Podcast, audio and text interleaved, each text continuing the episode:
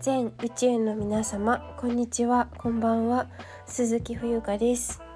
2023年3月15日水曜日時刻はただいま19時18分です。はいえっ、とタイ渡航まで残りえっ、とちょうど2週間ですかね。14日となりました。なんだか全く実感が湧かないんですけれどもあの一人ワクワクしているところでございます。はい。今日はねちょっと夜の配信になりましたけど、えー、皆さん水曜日、えー、3月ももう15日ということでね後半戦に、えー、もうすでに入っていますが皆様いかがお過ごしでしょうか。えっとそうだな。今日はですねあのー、あそうあと体調なんですけどあのー、だんだん良くなってきていましてえっ、とまだ若干鼻声に聞こえますかね。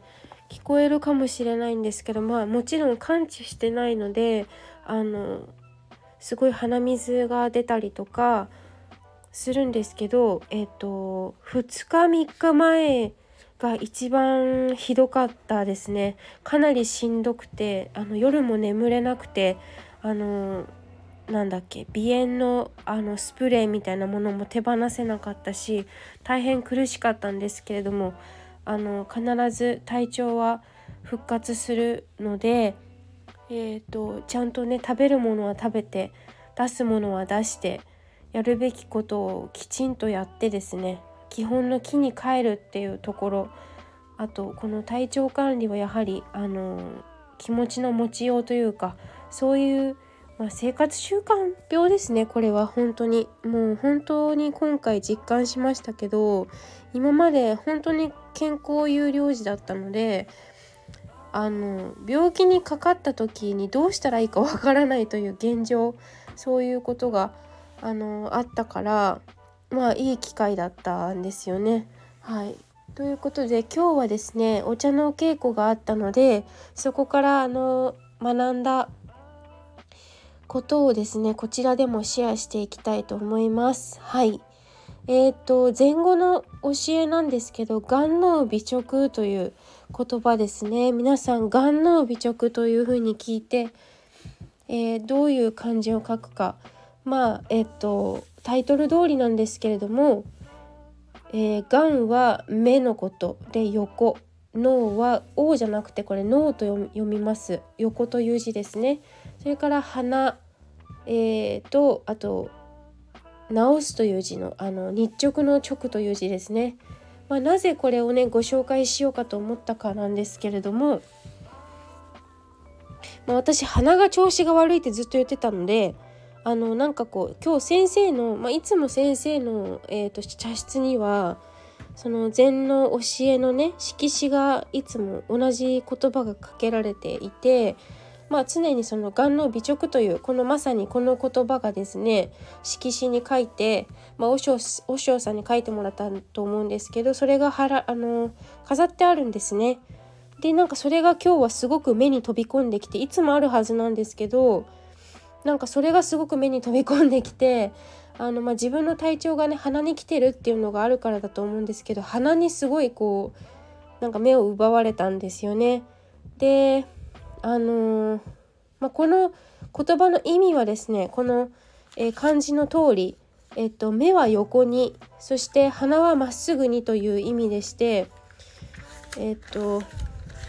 簡単なそう目は横に鼻はまっすぐということですね。まあ、どういうことかというとえ、っと例えば目がね、えー、斜めになってるとかこう目は2つあるじゃないですか。どこどちらかが、えっと、下に下がっちゃってるとか例えば鼻があの何て言うのかな鼻の穴が1個ないとかそういうことはありえないわけですよね。ですからあの当たり前のことを当たり前にあの、できているかどうかっていうことの問いみたいなことらしくてえっと眼脳美直、えー、ちょっとこちらのねえっと臨済宗のホームページからちょっと抜粋しますけどこんな、えー、説明文が書いてあります。読んでみますね。眼脳美直読んで字の通り当たり前の事実をありのままに見てしかもそのままである真実をうなずき取る。道元全史でさえ道元でいいんだよねこれ道元全史でさえ4年の歳月がかかったのです。優しくて難しい事実です。私たちは果たして全てを見るがまま聞くがままあるがままに受け取っているでしょうか。一級全史一休さんですね。1394年から1481年に面白い話があります。ある日一休さんは一本の曲がりくねった松の鉢鉢植え松の鉢植えを人の見える家の前に置いた。この松をまっすぐに見えた。人には褒美をあげますと。小さな盾札を鉢植えにかけたのである。いつの間にかその鉢植えの前に人が人書きができた。誰もが曲がった松と縦札を見てまっすぐ見えないかと思案した。だが誰誰一人として松の木をまっすぐ見ることはできなかった。暮れ方一人の旅人が通りかかった。その鉢植えを見てこの松は本当によく曲がりくねっているとさらりと一言。それを聞いた一休さん家から飛び出てきてその旅人に褒美をあげたという。その旅人だけが松の木をありのままに見たのである。他の人は一休さんの言葉に惑わされてしまった。褒美に目がくらみ無理に松の木をまっすぐ見ようとしたのである。これは大法論。昭和63年2月2月号の藤原うん東園ですかね。臨済全集のあ臨済前前奏ですね。えっとだからえー、禅宗お寺の、えー、中でも臨済宗とか曹洞宗とかってあの禅の宗派っていうかあの座禅とかのねことをよくやるえー、宗派だと思うんですけどその、えー、お坊さんの、まあ、名話ということで書かれています。こちらを参照させていただきましたということで。で、えっと、最後にですねさあどうでしょうか。私たちは眼脳美直のようにあるがままに受け入れているのでしょうか。他人の意見自分の主義主張に主義主義主義主張にとらわれて本当の姿を見失っているのではないでしょうか。目は横に鼻は直に花はまっすぐにかな。花は時期にじっくり味わいたい、えー、ところです。味わいたい句です。ということが書かれておりました。はい。皆さんはこれを聞いてえー、っとまあ、ちょっとあのスムーズに読むことができなかったので、えー、分かりにくい部分もあったかもしれないんですけれども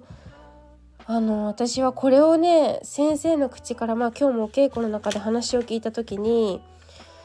なんかすごいこう自分の人生を振り返ったらなんかその結構ひねくれてるというかあのありのままに受け入れられないことばかりでなんかへりくつ言ったりとか あのなんかあるあるがままに見るってすごい実は難しいことなんだなっていうことも思ったしうーん。なんかどこかでそのジャッジしてしまう、うん、ここがこうだからとかああだからとか。で自分の本当の意図しているところがを見失ってしまったりだとかそういうこともが大いにあるなと思ってですね。でこの先生私のお茶の先生がまあなぜこの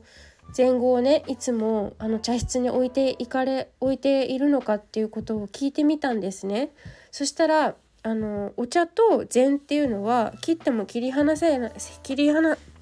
切り離せない関係だというふうに先生がおっしゃってまして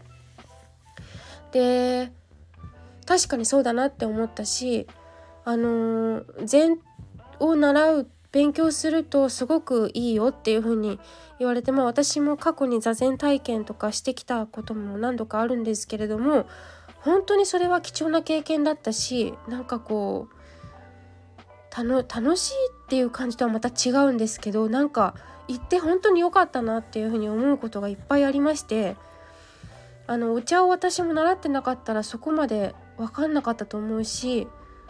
あのはいっていうこともあります。そこにつながってくるしなんかそういう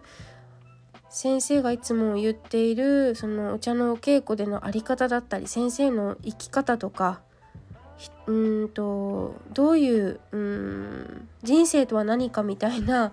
ところとかあと人間関係の、えー、気づき方みたいな人間としてどうあるべきかみたいなところを、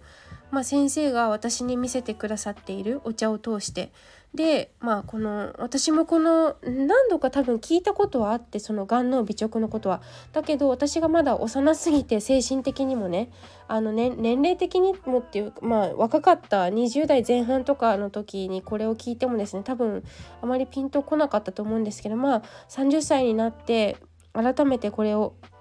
あの聞いてえっと解説してもらって眼脳美直っていうことをねあの聞いた時にああそうだな当たり前のことができできるって実はすごくありがたいことなんだけど忘れがちだなとかあの例えば朝目覚めた時に息できているとか呼吸がちゃんとできているだとかねあのご飯をちゃんとあの箸を使って食べることができるだとかあの指がちゃんと5本あってありがたいなとか まあそういうちょっと観点が分かんないですけど人によってそれぞれだと思うんですけれどもなんかこう過去の経験から引っ張ってきて、